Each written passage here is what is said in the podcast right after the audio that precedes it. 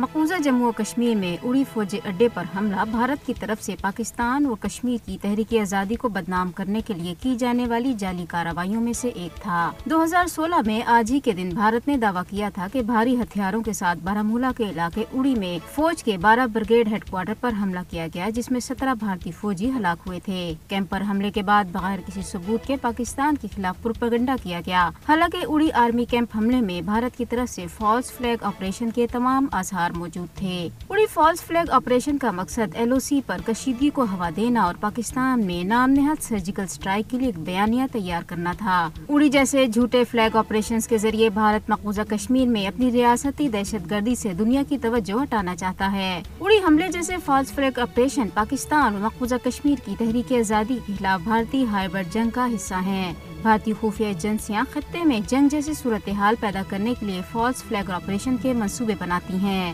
مودی حکومت ایک مرتبہ پھر مقبوضہ کشمیر میں جھوٹے فلیگ آپریشن کو دہرا کر اپنے مضموم سیاسی مقاصد حاصل کرنا چاہتی ہے۔ پاکستان کے خلاف بھارت کی ہائبر جنگ اور مقبوضہ کشمیر کو اپنی نوآبادیات بنانے کی کوشش اس بات کی نشاندہی کرتے ہیں کہ بھارت ایک فاشسٹ ریاست ہے جو خطے میں کسی بھی وقت جنگ کی آگ بھڑکا سکتا ہے۔